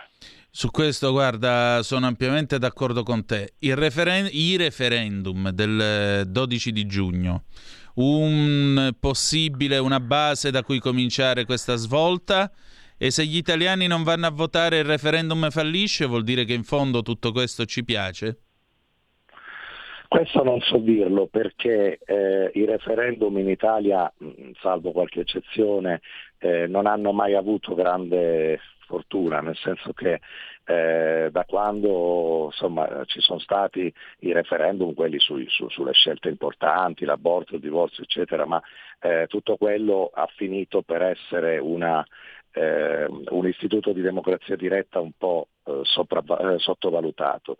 Quindi io non so se si raggiungerà il quorum, certo la, l'election day potrebbe aiutare, eh, la, l'ispirazione dei referendum eh, la condivido profondamente, nel senso che ritengo che il pungolo del referendum possa incidere sulle istituzioni e quindi fare in modo che le istituzioni decidano per una vera riforma della giustizia e dopodiché eh, mi auguro solo che non ci siano strumentalizzazioni né da una parte né dall'altra. Per esempio ho sentito delle dichiarazioni di esponenti grillini che dicono che i referendum sono inutili perché tanto poi la riforma la fa il Parlamento e la facciamo noi. Visto che non è ancora successo, io credo che comunque eh, ci sono stati dei cittadini che hanno firmato per il referendum, ci sono milioni di italiani che andranno a votare per il referendum, poi che si raggiunga il quorum si vedrà, ma io credo che bisognerebbe avere rispetto nei confronti di chi ha promosso questa consultazione referendaria e di chi coerentemente va a votare per provare a cambiare un sistema perverso che rende l'Italia un paese scarsamente competitivo anche rispetto alle altre democrazie occidentali. Esatto, anche perché al referendum ci si va anche e soprattutto per rispetto di questa democrazia, se no è troppo comodo dire non vado e non voto per protesta. Non votare, non pro- protesta quanto vuoi, poi però gli altri decidono per te e devi stare zitto. È molto semplice. Esatto.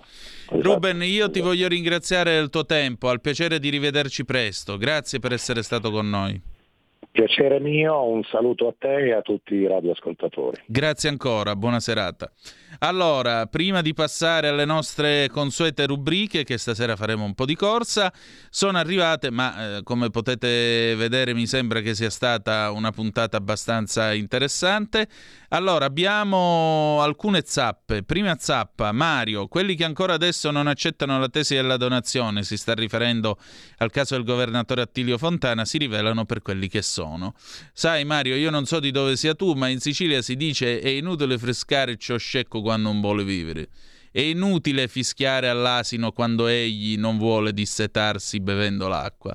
Cioè, purtroppo c'è chi alla fine adotta, si innamora di quella tesi, malgrado quello che dice il giudice, e continua a pensarla a quel modo. Purtroppo, eh, questo è il bello del fatto che il mondo è bello perché è vario, che vuoi fare. Poi, oh abbiamo il nostro paesano, il nostro ascoltatore da quel di Acquaro in Calabria che mi scrive caro paesano la gente purtroppo ormai è priva di contenuti e preferisce crocifiggere sul, carva- sul Calvario piuttosto che percorrere la via della verità.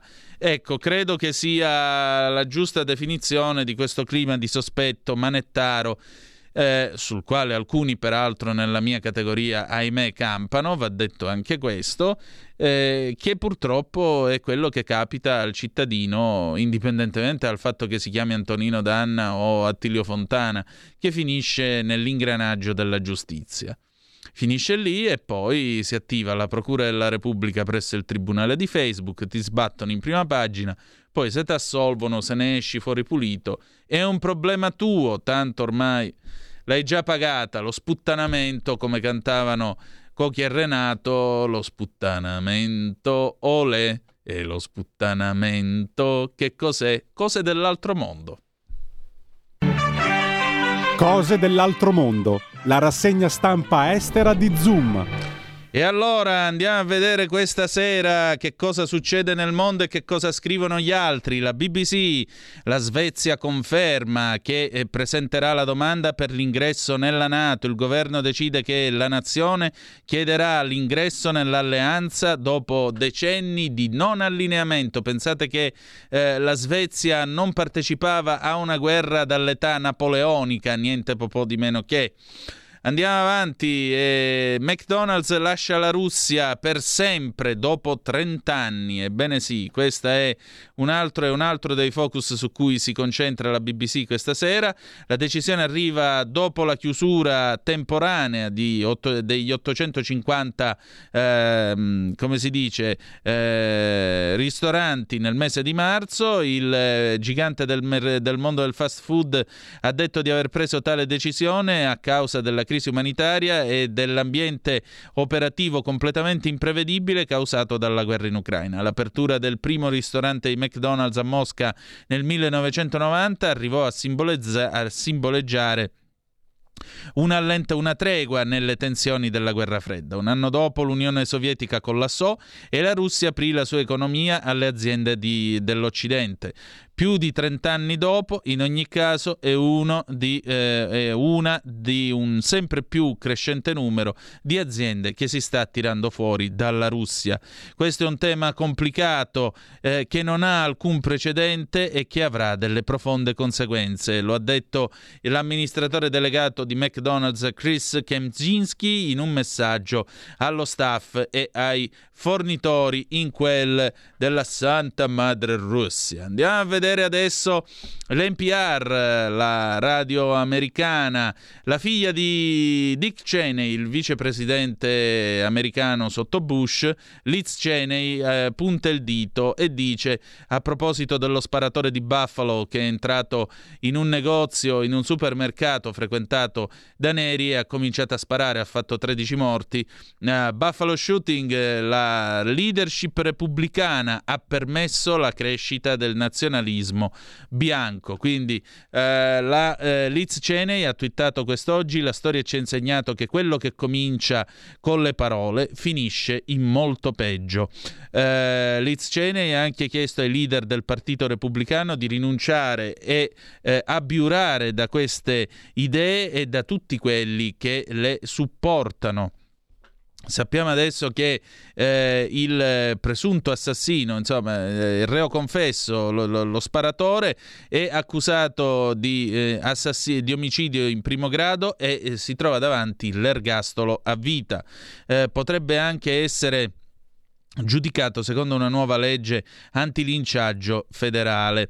Le autorità hanno anche dichiarato che stanno investigando questa, questo omicidio di massa eh, come crimine motivato dall'odio razziale e stanno anche considerando un'accusa di terrorismo.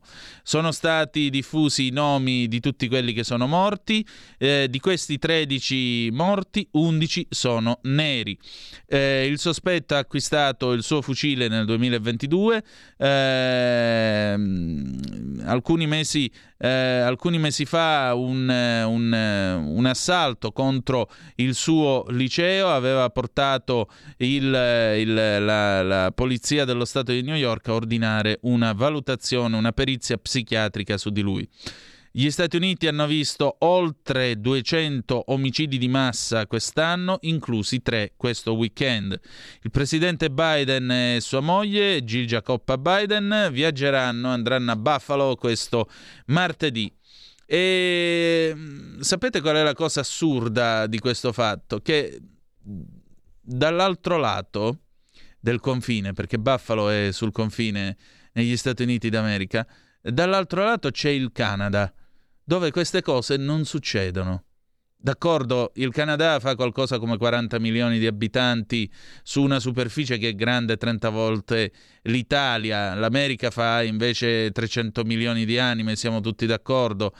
Anche il Canada però è una società multirazziale, ma è una società che pur essendo larga e sconfinata come quella americana è inglese nella testa, sono i White Anglo-Saxon Protestants e quell'imprinting permette anche un certo controllo delle armi e una certa moderazione. Dall'altro lato del confine queste cose non accadono, accadono a Buffalo, come ha raccontato anche uh, Michael Moore nel suo film Bowling a Columbine. E credo che sia un tema sul quale riflettere, il controllo delle armi in America. La Deutsche Welle, i, tedeschi della, i colleghi tedeschi della Deutsche Welle dal vivo, le forze ucraine a Kharkiv hanno raggiunto il confine con la Russia. I soldati ucraini hanno raggiunto il confine dopo aver respinto le forze russe a Kharkiv.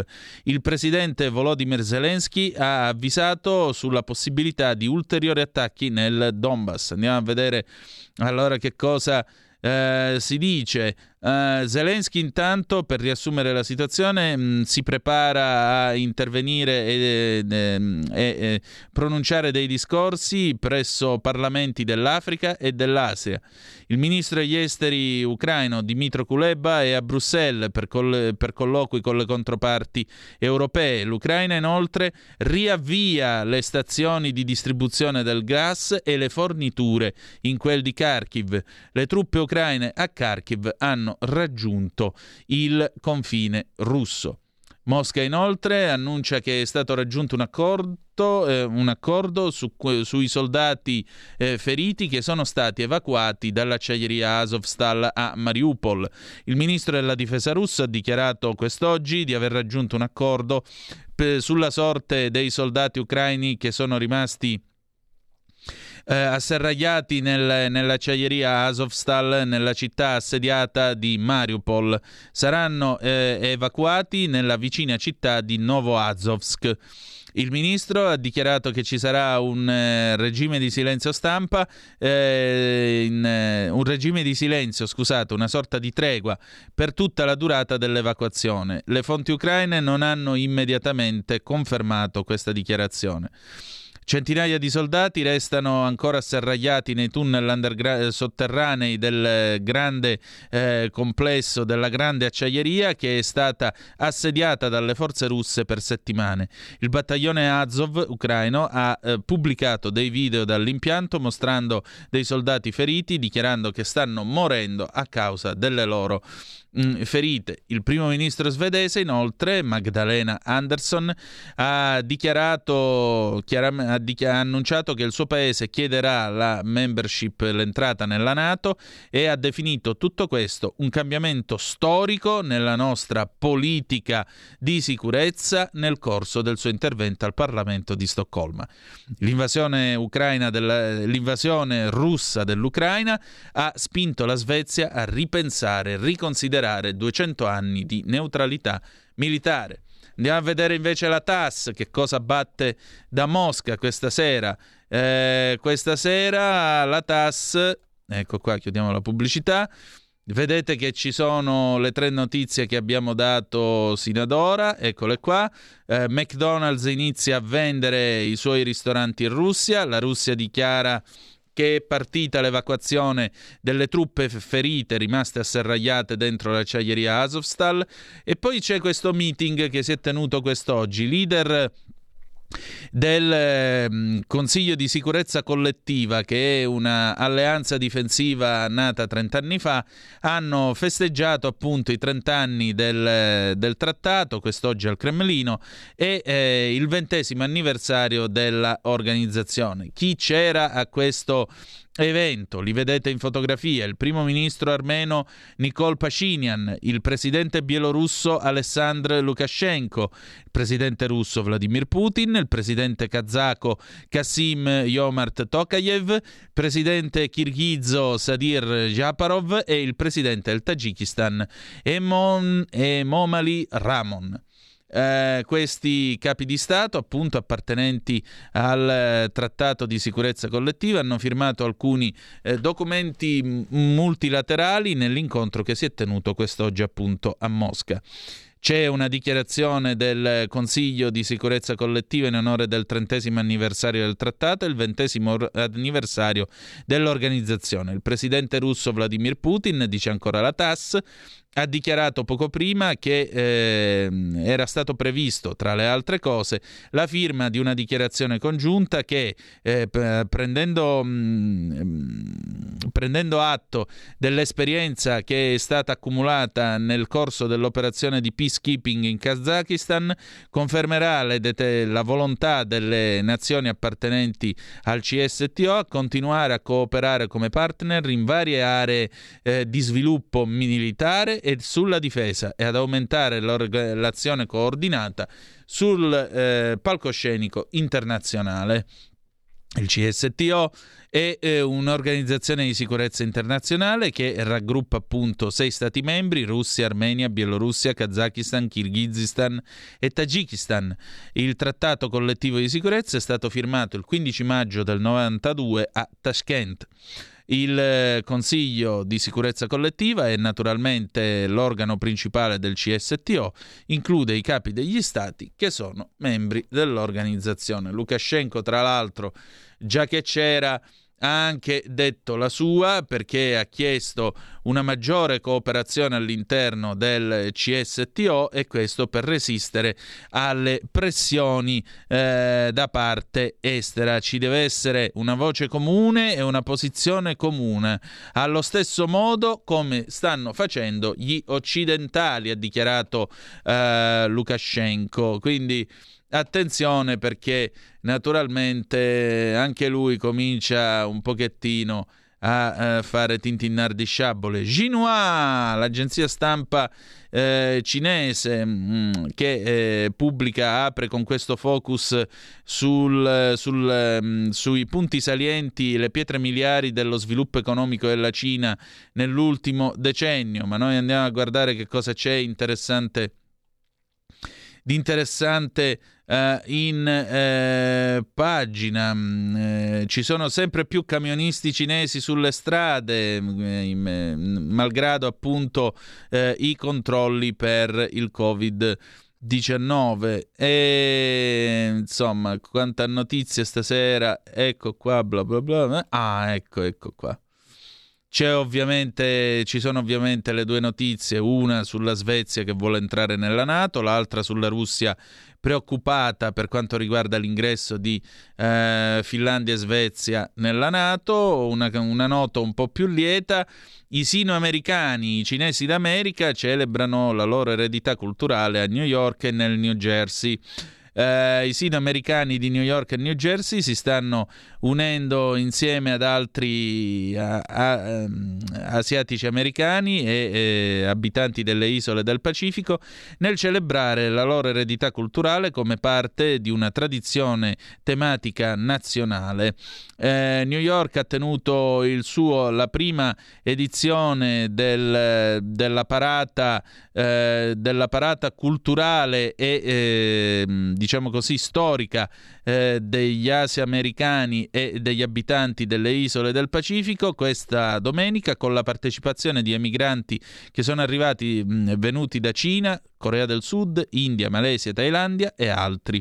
Questa parata durata alcune ore è stata anche eh, seguita da eh, rappresentanti e delegati dei paesi asiatici, così come anche da eh, asiamericani eh, locali. Si è svolta a Manhattan mostrando i costumi tradizionali, i balli, la musica e le arti marziali. Insomma, una bella giornata di cultura internazionale. E adesso il paese della sera.